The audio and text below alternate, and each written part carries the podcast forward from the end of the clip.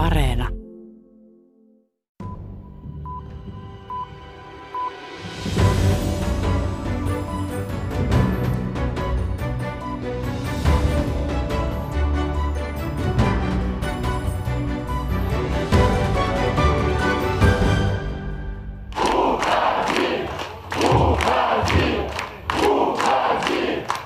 Kaksi viikkoa sitten pidettyjen presidentinvaalien räikeä vaalivilppi on johtanut Valko-Venäjällä suurimpiin mielenosoituksiin Neuvostoliiton hajoamisen ja maan itsenäistymisen jälkeen. Protesteihin on osallistunut enimmillään satoja tuhansia valkovenäläisiä, opiskelijoita, työläisiä, miehiä ja naisia. Juuri naisten esimarssia pidetään käännekohtana sille, että Mielenosoituksista alettiin puhua kansannousuna. Tiedot pidätettyjen pahoinpitelystä saivat naiset joukolla pukeutumaan valkoisiin ja kantamaan kukkia.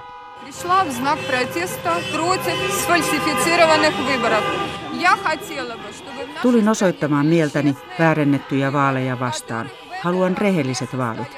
Nyt niitä ei saatu ja koko maa tietää sen, sanoi vain etunimellään esiintynyt Irina. Autojen torvet tuuttaavat tueksi. Э,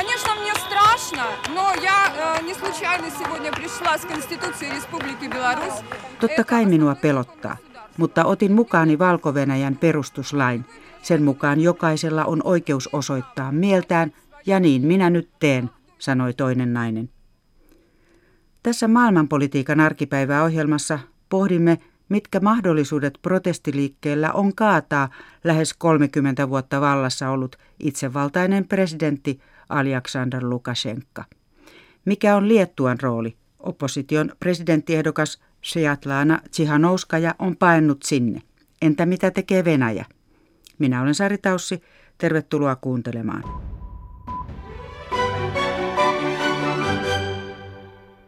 Kirjavaihtajamme Suvi Turtiainen seurasi historiallisen suurta mielenosoitusta Minskissä viikko sitten. Suvi, olet nyt jo palannut asemapaikkaasi Berliiniin, mutta miten kuvaisit näiden protestien henkeä? No tämä valko protesti on ennen kaikkea rauhanomainen, sillä ihmiset osoittavat mieltään kaduilla hyvin maltillisesti ja mitään hallintorakennuksia ei ole tärvelty protestiksi – eivätkä mielenosoittajat ole rakentaneet edes minkälaisia barrikaadeja Minskin kaduille. Ja itse asiassa mielenosoittajat pitävät kunnia-asiana kerätä roskat jokaisen marssin päätteeksi, eli kaupunki on pysynyt erittäin siistinä. Ja lisäksi tämä protesti tai ehkä jopa jonkinlainen kansannousu on muuttanut yhteiskunnallista ilmapiiriä selvästi, sillä näissä mielenosoituksissa ja laajoissa lakoissa – on näkynyt uudenlainen vapautuminen vaatia poliittisia oikeuksia ja rehellisiä vaaleja. Mutta se, miten pysyväksi tämä vapauden tunne jää, on sitten toinen kysymys, sillä edessä saattaa olla uusi väkivaltainen mielenosoitusten tukahduttaminen. Voiko sanoa, että nimenomaan naisten osallistuminen näihin protesteihin on erityisen merkittävää? Ehdottomasti näin voi sanoa, sillä presidentinvaaleissa – opposition kärkijoukoiksi nousi tämä kolmen naisen trio sen jälkeen, kuin miesehdokkaita alettiin vangita tai joutui pakenemaan maasta. Ja tämä virallisesti ehdolla ollut Sviatlana Tsihanouskaja, hän joutui pakenemaan Liattuaan vaalien jälkeen ja johtaa edelleenkin protestiliikettä sieltä käsin. Ja on selvää, että tämä itsevaltainen presidentti Lukashenka väheksyy tämän naiskolmikon suosiota valko ja epäili jopa ennen vaaleja, ettei yhteiskunta olisi valmis äänestämään naista ylipäätään. Mutta niin taisikin olla valmis, sillä vaikka kukaan ei tiedä näiden vaalien oikeaa tulosta, sillä vilppi oli niin räikeää, mutta joidenkin vaalipaikoilta kerättyjen tietojen mukaan Tsihanouskaja sai paikoin jopa 60 prosenttia äänistä. Ja toisen kerran Lukashenka kompastui naisten vähättelyyn – vaalien jälkeen, kun tämmöisen rajun poliisiväkivallan jälkeen valkoisiin pukeutuneet naiset ilmestyivät sitten kadulle kukat kädessä vastustamaan tätä kiinniotettujen summittaista pahoinpitelyä ja alistamista. Ja yhtäkkiä näytti siltä, että tämä turvallisuuskoneisto ei tiennyt, mitä tehdä näille naisille, jotka osoittavat mieltään rauhanomaisesti ja Sen jälkeen tämä kansannousu lähti laajenemaan lakoiksi ja suurmielenosoitukseksi. Suvi Turtiainen, vielä miten tiivistäisit sen, että mitä nämä mielenosoittajat ja oppositio nyt haluaa? No heillä on hyvin yksinkertainen vaatimus. He haluavat rehelliset vaalit. Ja uudet vaalit oli myös opposition tärkein vaalilupaus. Eli kyse ei ole valinnasta EUn ja Venäjän välillä, kuten Ukrainassa kuusi vuotta sitten, vaan valko-venäläiset haluavat yksinkertaisesti päättää itse johtajansa ja päästä myös eroon tästä itsevaltaisesta Lukashenkasta. Näin sanoi Eurooppa-kirjeenvaihtaja Suvi Turtiainen. Turvallisuusjoukkojen otteiden kovennuttua puolitoista viikkoa sitten opposition presidenttiehdokas ja protestiliikkeen sydän Sviatlana Tsihanouskaja jätti valko ja lähti maanpakoon naapurimaahan Liettuaan. Vilna oli jo ennen Tsihanouskajan saapumista tärkeä valko oppositiovoimien keskus. Kahden viime viikon aikana Liettua on puskenut protestiliikkeen asiaa myös Euroopan unionin sisällä. Tried to reach 11. elokuuta Liettuan ulkoministeriössä pidettiin kansainvälinen tiedotustilaisuus.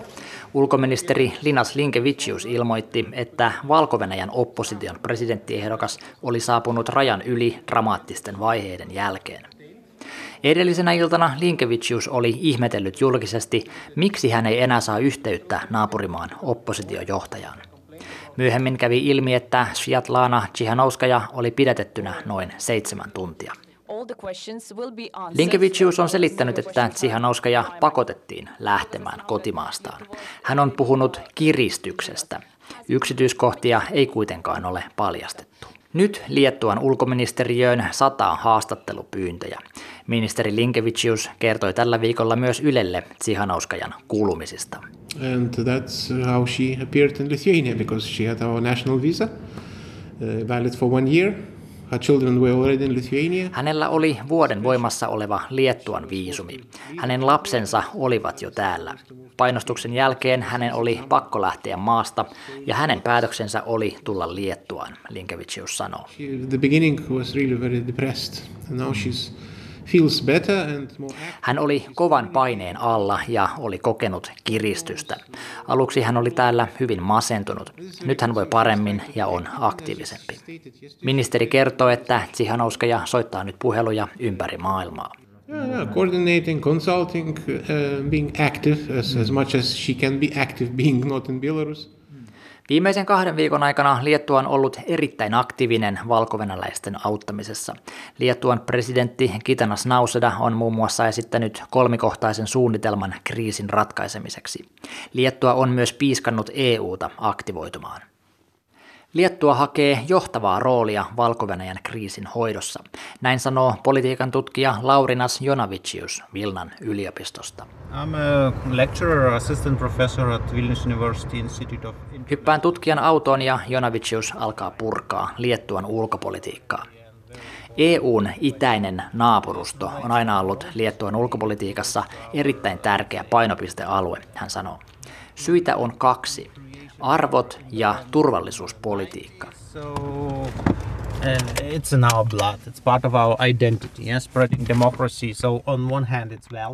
Liettuan oma vapautuminen Neuvostoliiton ikestä on sen kansallisen identiteetin ydintä. Turvallisuusnäkökulmasta taas on ilmeistä, että Liettua ei toivo naapurikseen nykyisen kaltaista valko -Venäjää. Venäjän kanssa tiiviisti yhteistyötä tekevää epävakaata autoritääristä maata. Vilnasta on vuosien mittaan tullut tärkeä valko opposition keskus. Kun oppositioehdokkaita ja aktivisteja on lähtenyt nykyhallintoa pakoon, moni on löytänyt kodin täältä it's the most convenient place. Yeah, we are a democracy-loving uh, country, uh, the closest capital city to Minsk. Vilna on Minskiä lähinnä oleva pääkaupunki ja se on demokratiaa rakastavassa maassa. Täällä on oltu valmiita tukemaan demokratian puolesta taistelevia Lukashenkan vastaisia voimia. Nyt Liettua on rukannut rajaliikenteen sääntöjä niin, että humanitaarisista syistä valko pakenevat pääsevät rajan yli. Koronarajoituksiin ja viisumisääntöihin tehdään heidän kohdallaan poikkeus. Linkevicius sanoi, että tulijoita ei ole vielä ollut paljon, mutta jatko riippuu siitä, miten tilanne valko kehittyy. So far there's not so many of these people, but uh, you know, who knows how station will develop back at home. And it could be whatever developments, Voi tapahtua vaikka mitä, vaikka ulkovallan maahan tunkeutuminen, ministeri sanoo, viitaten huoliin Venäjän roolista kriisissä. Toimittaja edellä oli Markus Kuokkanen. Venäjän roolia Valko-Venäjän kriisissä pohditaan kuumeisesti monissa tutkijan kammioissa. Venäjä on Valko-Venäjän tärkein tukija ja maat ovat valtioliitossa. Ulkopoliittisen instituutin valkovenäläinen tutkija Rihor Nisnikau pitää erittäin epätodennäköisenä, että Venäjä olisi puuttumassa sotilaallisesti Valko-Venäjän kriisiin. I think that we can never be certain about Russia and about its actions, but I think that uh, we there is a really high probability that there will be no uh, any kind of military uh, involvement or engagement in this conflict from Russian side. So uh, Russia seems to think that uh, Lukashenko is still going strong in spite of all these demonstrations. They are not sure. Uh, they are not sure, but the problem is that for Putin. Um, Venäjän presidentti Vladimir Putin toimii tutkija Nisnikaun mukaan samalla tavalla kuin kaikissa entisen Neuvostoliiton alueen kriiseissä. Putin ei voi sallia johtajan vaihdoksia kansanprotestien seurauksena. Venäjällä onkin selkeä viesti sekä Valko-Venäjän eliitille että länsimaille. They say that well we still bet on Lukashenko and you don't really uh, defect from him. Me uskomme yhä Lukashenkaan, joten tekään ette voi hylätä häntä. I think we do see that um, this uh, that the regime feels much more confident now than it uh, has been uh, a week ago.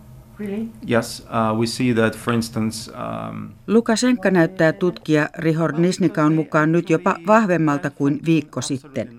Esimerkkinä hän mainitsee sen, että Lukashenka on onnistunut määräämään joitakin maan viennin kannalta keskeisillä aloilla työskenteleviä lakkoilijoita takaisin töihin. what makes them really, really confident is no defections among elite happened. We really see some medium level He ovat saaneet varmuutta siitä, että maan eliitti on pysynyt uskollisena.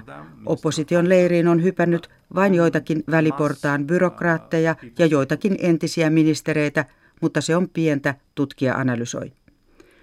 valko turvallisuusjoukot ovat muuttamassa taktiikkaansa sen jälkeen, kun liiallinen väkivalta sai kansan kadulle.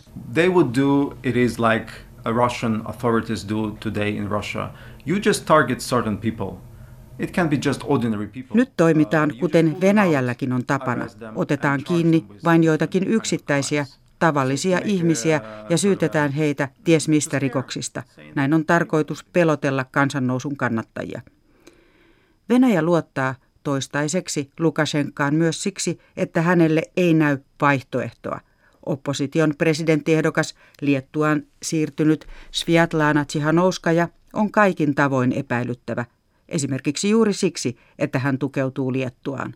For them, it's a black box, and where this person would really lead the country. For instance, now she's in Lithuania. So what? She is a Lithuanian agent, or you know. Venäjällä mietitään, onko Tsihanouskaja Liettuan agentti tai länsimaiden kätyri.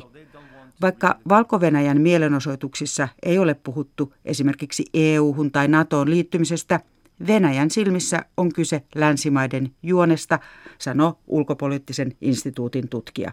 The problem is that they never believe in the crowd.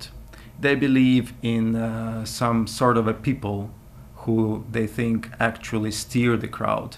Moskovassa uskotaan aina, että mielenosoituksia ohjaa joku suurempi, kuten Yhdysvallat. Tutkija mainitsee myös toisen suurvallan, jolla todella on vaikutusvaltaa, myös Venäjään. It's Russia.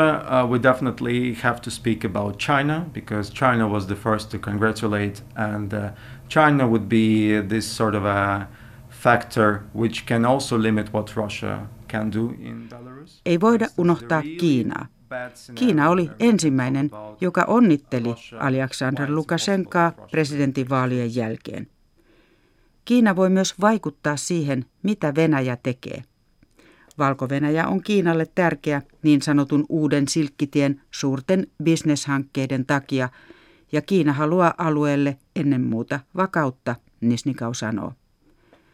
Puhuttaessa valko ulkopuolisista vaikuttajista on otettava mukaan myös EU.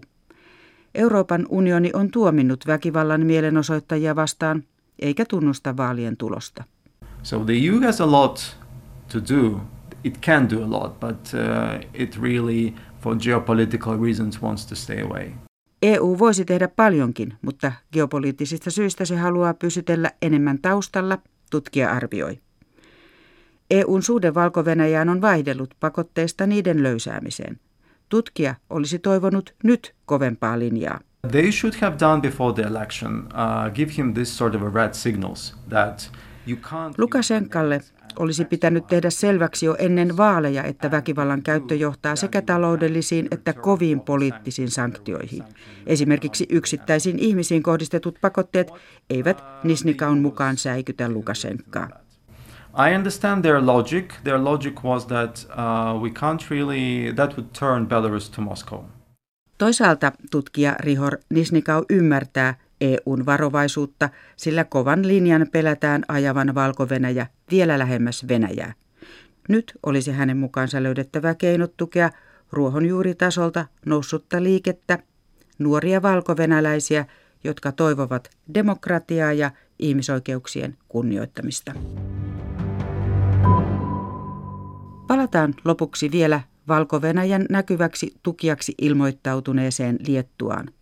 Vilnan sokkeloisilta kujilta löytyy valko-venäläinen yliopisto, European Humanities University. Ehun tarina on esimerkki siitä, miten älymystöä vuotaa pois valko. Vuonna 2004 Vilnaan muutti kokonainen yliopisto. Markus Kuokkanen tapasi yliopiston väkeä ja pohti heidän kanssaan valko tulevaisuutta.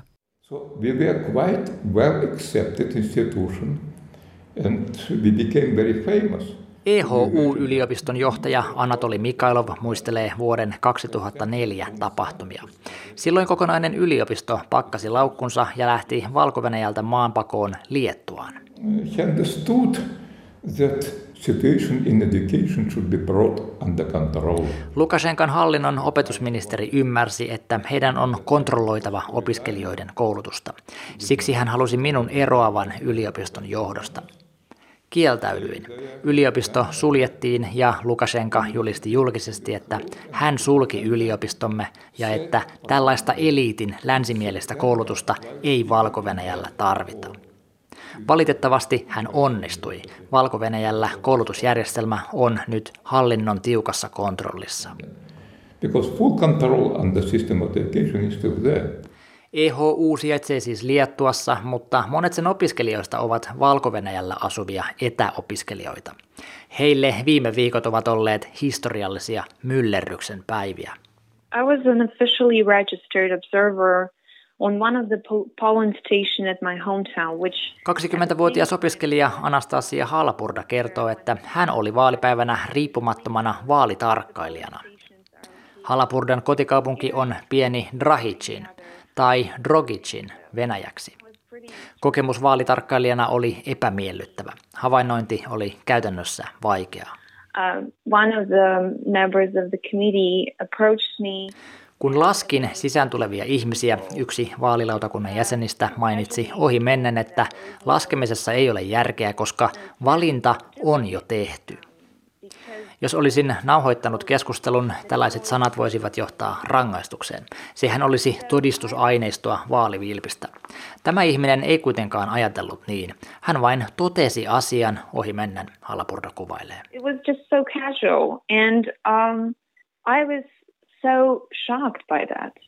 Halapurda sanoo, että perheen tuttava oli vaalitarkkailijana toisella äänestyspisteellä ja hän todisti, kun lippuja lisättiin äänestyslaatikkoon.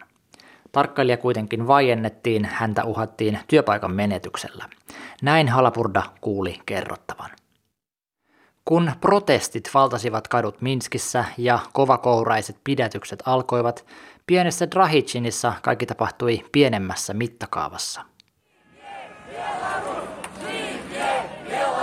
Halapurdan kuvaamalla videolla kaupunkilaiset kantavat kaduilla punavalkoisia lippuja ja ilmapalloja.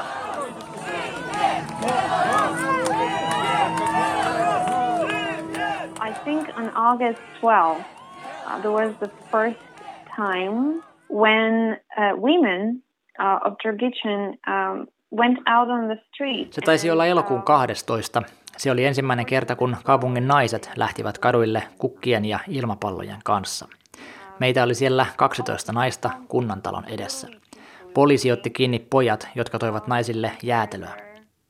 Seuraavana päivänä naisia tuli yli 30 ja vähän myöhemmin nähtiin sadan ihmisen marssi. Uh. Uh, Kulttuuritalon edessä marssi päättyi. Istuimme siinä ja kirjoitimme kaupungin johdolle vaatimuksen, että heidän on järjestettävä paikallisviranomaisten kanssa julkinen tilaisuus, jossa he vastaavat ihmisten kysymyksiin vaalivilpistä ja pidätyksistä. answering these questions to people. Why all of these 53 people from were detained? For what? Entä ne ihmiset, jotka äänestivät Lukashenkaa? He, jotka eivät puhu tässä jutussa lainkaan. Mitä heille kuuluu nyt? Mitä he ajattelevat laajoista protesteista? Most of the grandparents of my friends uh, voted for Lukashenko. Suurin osa kavereideni isovanhemmista äänesti Lukashenkaa, Halapurda kertoo. En tiedä, mitä he ajattelevat nyt. Heidän argumenttinsa ovat olleet sellaisia, että protestit vahingoittavat maan vakautta. Retoriikka menee niin, että Lukashenka toi vakauden, hän takaa rauhallisen elämän valko ja protestit voivat jakaa maan. He ovat pelänneet ja äänestäneet maan yhtenäisyyden puolesta. So they are afraid of it. And the, the main reason for voting is to, to not break up the country. 20-vuotiaan opiskelijan puheessa kuuluu idealismi ja toiveikkuus. 81-vuotias yliopiston johtaja on katsellut tapahtumia toisin silmin. Häntä nämä viikot muistuttavat 90-luvun katteettomasta optimismista. When collapse of the Soviet Union has come, we were intellectually, professionally, absolutely unprepared – Neuvostoliiton kaaduttua emme olleet lainkaan valmiita tilanteeseen. Emme älyllisesti, emme ammatillisesti. Oli euforisia odotuksia. Luulimme, että ongelma on nyt ratkaistu. Pahan imperiumi on nyt kaatunut ja tie demokratiaan ja kehitykseen on itsestäänselvyys. Nämä illuusiot hallitsivat sekä idässä että lännessä. Illusions were prevailing both in East and in the West. Totalitaristisen ajan jälkeinen siirtymä on valtava haaste. Moni odottaa näkevänsä valko edistystä ja sosiaalista muutosta, ymmärtämättä, että sellainen muutos edellyttää inhimillistä pääomaa, taitoja, tietoja, kokemusta. Anastasia Halapurda ei mieti nyt syviä rakenteellisia ongelmia. Hän puhuu ylpeydestä, joka kiteytyy oppositioliikkeen lippuun. Siis valko vanhaan lippuun, joka poistettiin käytöstä Lukashenkan hallinnon aikana. I feel proud when I um, turn on Euronews. Tunnen ylpeyttä siitä, että olen osa tätä kansaa, kun avaan Euronews-kanavan tai BBCin ja näen meidän lippumme Minskissä ja muualla. Olen ylpeä siitä, että olen Drahicinin kansalainen. Osa yhteisöä, joka on viimein löytänyt rohkeuden käyttää niitä symboleja, jotka kuuluivat aina meille.